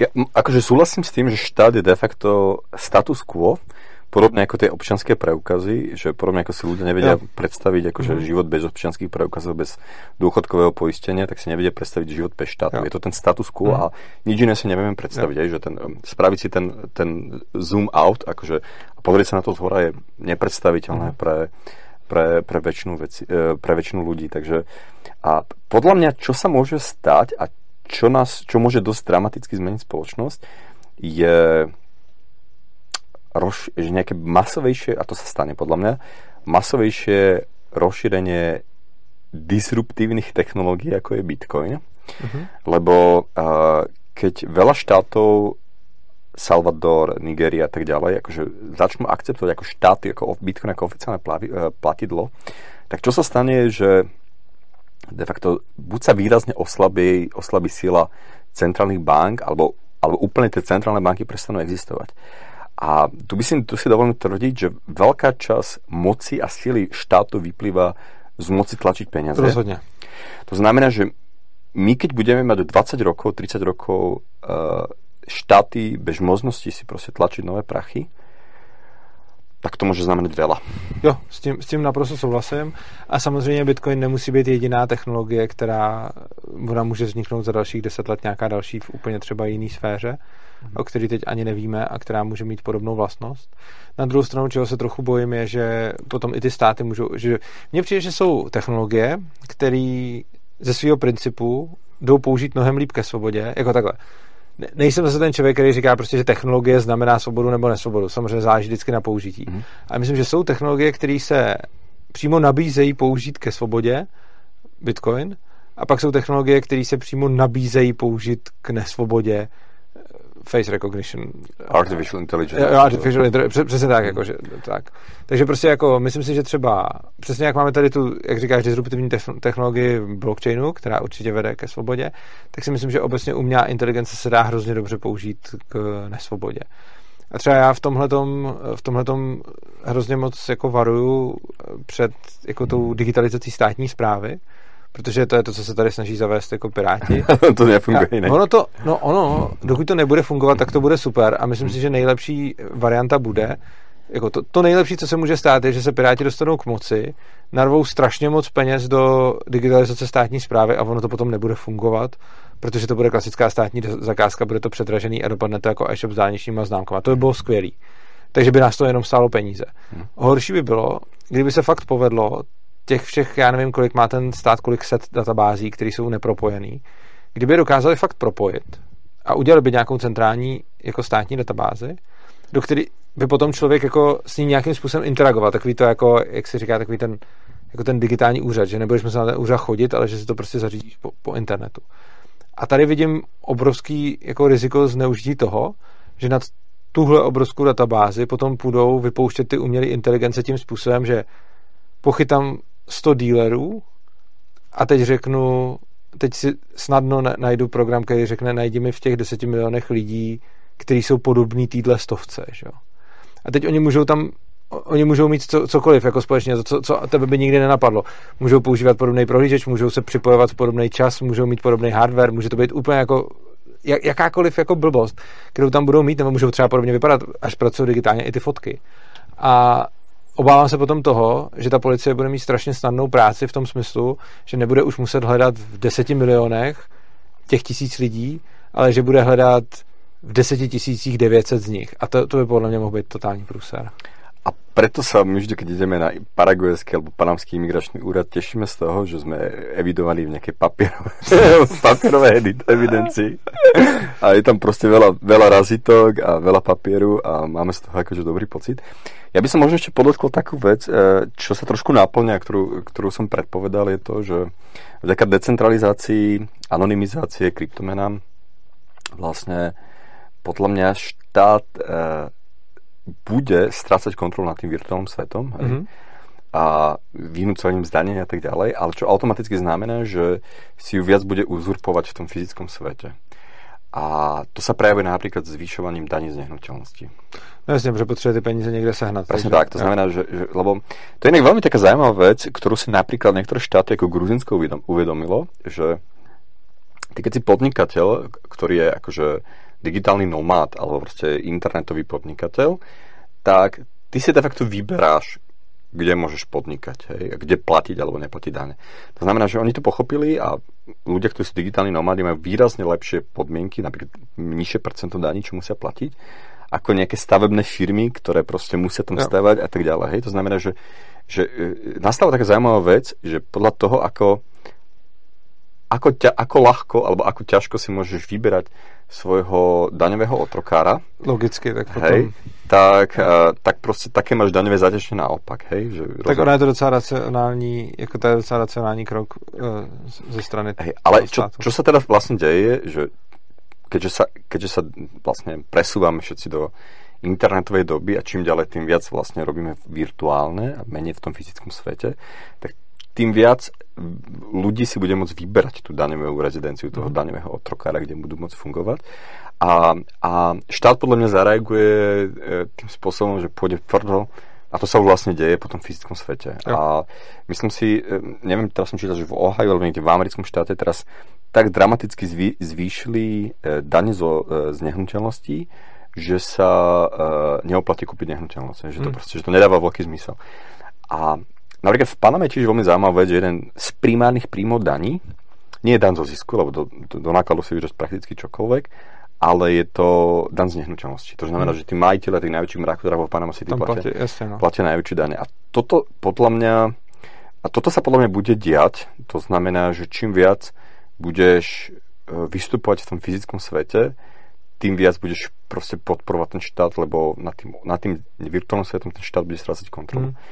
A děje se to podle mě už pomalu. Jo, to, to máš pravdu. Ještě by mě zajímala poslední věc ohledně těch technologií. Jak jsem právě uváděl, že na jedné straně máš tu prostě decentralizační technologii, na druhé straně tu fízlovací technologii. A já, když se na to takhle podívám, tak, nedokáž, tak nemám žádný nápad, nebo nedokážu vůbec predikovat, která z těch stran kdy bude mít navrch. Ty seš hodně technolog a určitě stráví, trávíš hodně času přemýšlení o těchto věcech. Máš něco, čeho se chytit, pokud bych po tobě chtěl predikci, jestli vlastně to převáží na tu stranu vah těch decentralizačních technologií nebo těch fízlovacích technologií, myslím, v budoucnu?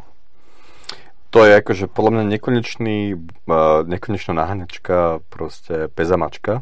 Mm-hmm. A ja si myslím, že už v tejto dobe máme dosť výrazný slušné nástroje na to, ako sa brániť.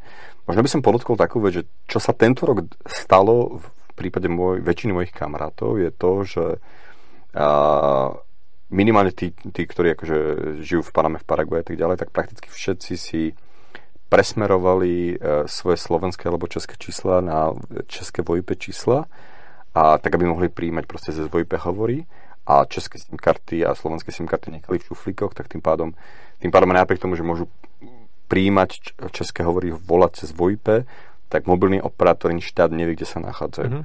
Takže a, a, a, a, a kedysi pred dvomi, tromi rokmi som bol za úplného paranoika, teraz je to mainstream, hej? Yeah. Teraz je mainstream vlastne nepoužívať SIM karty, alebo mať iba dátové SIM karty a tú oficiálnu SIM kartu mať uloženú v šuflíku. Takže tu si treba byť vedomý, že tá najväčší proste špehovateľ je náš mobilný telefón, a toto je vec, ktorá podľa mňa teraz akože dosť nastala. A signál sa stal mainstream, hej, že všetci ľudia začali používat signál. Je pravda, že tam to jako VoIP je mainstream v naší bublině, ale signál je mainstream podle mě už docela jako i mimo naší bublinu. Mm, ano. Takže, takže to je taká ďalšia vec, ktorá je akože dôležitá. Um, veľa ľudí teraz akože získava nejaké ďalšie doklady, by mali mať, mohli mať slobodný pohyb. Um, ja si myslím, že teraz uh, chrániť si to digitálne súkromie sa dá fakt už relatívne lacno, že náklady sa dosť znižujú, si myslím. A, a tie náklady štátu sa, sa zvyšujú, ale samozrejme tam pribúdajú neustále tie nové regulácie, a nové hmm. zákony, ako, ako špehovanie cez ten black box a tak ďalej. Takže toto je taký, taký neustálý boj, ale jednoducho vlastne, ako hovorím, že... že Čože optimista? Som optimista. Akože tie technológie... To som sa o tebe nejak myslel. Som, som optimista, ja to akože nevidím, nevidím zle. Myslím si, že tí, ktorí sa chcú chrániť v súčasnej dobe, tak sa môžu chrániť. Možno by som podotkol, že existujú super bezpečné Android distribúcie, ktoré nemajú žiadnu Google špehovaciu funkcionalitu, a napríklad Graphene, a, alebo ja používam Calyx ó es. A tiež existujú špecializované vlastne a, superbezpečné laptopy, a, ktoré sú na, postavené na open hardware, ako napríklad Puris Librem, na ktorých bežia najbezpečnejšie operačné systémy, ktoré sa volá Cubes. Takže existujú už teraz technológie, ktoré, to používam Snowden napríklad, hej, že ktoré nie sú až také náročné na používanie, a dokážu vám za normálne peniaze, akože dos, môžete dosiahnuť veľmi vysoký stupeň ochrany súkromia vlastne. Já doufám, že to takhle vydrží. Teď s tebou vlastně souhlasím, že v současné době máš vlastně tu obranu momentálně dost efektivní, takže když chceš. Malinký problém je mohl být, kdyby se z toho stal skutečně mainstream, třeba z VoIP a podobně, tak ono se to potom dá celkově, že? Akože môže sa, čo sa môže stať, ako totalitné, to, čo sa deje v Číne, hej. V Číne sa to deje takú vec, že, že musíš mať telefón s preinštalovanými štátnymi aplikáciami, čo je akože hardcore. Hej. To znamená, že je trestné tie aplikácie nemať. Hej. To znamená, že tým pádom ťa vlastne akože kompletne špehuje ten štát non-stop. Podobne v Číne fungujú uh, vlastne všetky platby sú cez tie centralizované systémy. Mm. To znamená, že, že Číne, Čína, čínska vláda má kompletný prehľad o všetkých finančných transakcií a všetkých občanov vlastne. Mm. Takže... No a hlavně tím Číňanům to nevadí, to je nejhorší na tom. No to ano, tam mají takovou mentalitu.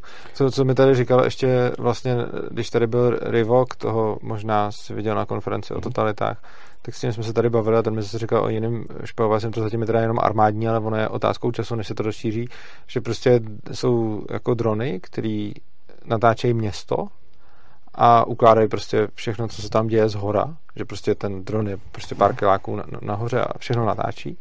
A když potom potřebujou někoho najít, tak oni vidí, kde byl, a pak ho dotrekujou jako zpětně, jak se tam dostal. Například chůdza člověka je unikátní, jakože fingerprint vlastně. Jo. To znamená, že oni podle toho, jako kráčaš, hmm. tě dokážu jednoznačně prostě určit z takto hlediska. No. Ako, samozřejmě, že teda se dostáváme už do situací, že to jsou už vražděce drony, autonomné vražděce drony, které ktoré nás posúvajú niekde úplne inde, hej, ale akože to je vlastne také zaujímavé. Ja som mal, mal včera tiež e, diskusiu e, na e, jednej takej minikonferencii a riešili sme e, to, že, že, ako, že by sme mali záviesť nejaké etické komisie a že by sme mali začať regulovať e, vlastne zneužívanie technológie a tak ďalej. A, a to sa týka napríklad aj to, že existujú všelijaké biohackerské laby, ktoré si Uh, kde si sekventujú dé en á, robia biologické experimenty, CRISPR. A CRISPR napríklad. A sú obrovská komunita ľudí, čo si proste tlačia tri dé zbrane a tak ďalej. No a proste ten štát má nejakú takú ilúziu, že teraz, keď sa stretne nejaká bioetická komisia a, alebo proste vždy dosť nejaká regulácia, tak to akože to zregulujú, hej, a to sa nedá, hej, akože myslím, to... To znamená, že, že prostě pokým bude... Přetisk zbraní je další, další to, to je vlastně další věc, kterou vnímám podobně jako ten Bitcoin. Prostě v momentě, kdy, kdy ty tři dé tiskárny se víc jako rozšíří a každý si může natisknout tři dé zbraň, tak to, to, to je pecka. No a to, to, to, to tak je, jakože to si už teraz ježiš prostě vytislo. No ale jsou dost nekvalitní, jakože... Závisí, ne? No, ale jakože aj ty modely, aj ta komunita robí, stále se to zlepšuje, je to, je to kvalitnější a tak dále. Hmm. Ale čo sa mi dá vlastně povedať, že keď sa aj ty technologie prostě velmi rozvinú a bude obrovský trhový dopyt, že keď si zaplatíš, tak spravíme genetickou modifik- modifikaci, tvoje dieťa bude mať tridsať bodov vyššie í kvé, tak je úplně jedno, či, či to bude někdo zakazovat, alebo nie. No jasně, protože, protože prostě ten black, na tom black markete to bude fungovat. No. A to by som možno, možno by som povedal aj takovou věc, že v Paname například fungují fungují kliniky, které používají embryonálne kmeňové bunky, mm-hmm. a embryonálne, akože tie terapie z embryonálnych kmeňových buniek sú zakázané vo veľa štátoch, ja. Lebo de facto ty musíš ako zabíjať akože reálne embrya. Ale tam to normálne funguje a podľa mňa sú tam, myslím, nejaká je tam klinika, ktorá ti dokáže zmeniť farbu očí, hej, čo je tiež mm. veľmi rizikové, že oslepne, že tak. Takže... Kdo si nechá zmeniť farbu očí, když má rizikové. No oni tam majú že veľký akože waiting list, takže to akože funguje. Tak zajímavý, okay. Všechno má svýho kupce. No, takže tým chcem povedať, že, že a to, že nám to vadí, tie technológie, ako sa dajú zneužiť, tak to je asi tak možno všetko, čo, čo, čo, čo môžeme robiť. No. Presne tak, takže... Tak jo. Já ti moc děkuju za hrozně zajímavý popovídání. Chci se tě ještě zeptat, jestli chceš něco říct divákům.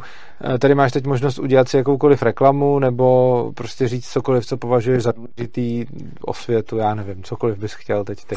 Tak možno by som len povedal takovou věc, že keď chcete být slobodní tu a teraz, a teraz myslím z toho ekonomického hlediska, alebo aj osobného hlediska, chcete mať větší mobilitu, tak je to možné. Áno? A je to možné tým, že jednoducho budete globálni a flexibilní.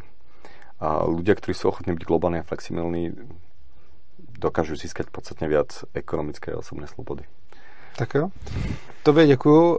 S divákama se loučím. Přeju vám krásný prázdniny. Budeme teďkon, teďkon my určitě budete psát, proč vychází méně videí.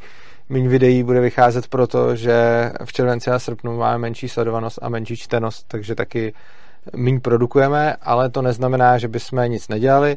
Připravujeme konferenci, která bude osmnáctého září. Řešíme tu politickou stranu, která nikdy nechce být, která nikdy nechce být zvolená, odmítne jakoukoliv funkci, což se můžete podívat na nevolte tečka urza tečka cz. A já vám moc krát děkuju za pozornost. Pokud nás chcete nějakým způsobem podpořit, je řada možností. První nejjednodušší, stačí vám na to několik sekund, vezmete link tohohle videa a pošlete ho svým známým nebo někam na sociální sítě a podobně. Další způsob je, můžete nás dát odebírat, to nás jednak motivuje k další tvorbě a jednak, když potom chci dostat do pořadu politiky, tak čím víc máme odběratelů, tak na to prostě záleží, protože potom často nejednáte s tím politikem, ale s jejich třeba tiskovým, jako tiskových oddělením a tím prostě záleží, kolik máme odběratelů. A v poslední řadě nejvíc nás můžete podpořit finančně. Dole pod videem v popisku najdete bitcoinovou, litecoinovou adresu a bankovní spojení a také link opristavu tečka urza tečka cz, kde můžete najít, jak svobodný přístup podporovat pravidelně měsíčně. Je to pro nás to nejlepší, co můžete udělat. Klidně malá částka každý měsíc, protože my potom můžeme s těmahle penězma nějakým způsobem plánovat dopředu, můžeme vědět, co si můžeme dovolit a jsme nezisková organizace, která nebere žádný peníze od státu. A vlastně ty peníze, které nás, nám pošlete, je, jsou ty zdroje, z kterých můžeme potom tady dál tvořit. Takže já vám moc děkuju, mějte se krásně a užívejte života.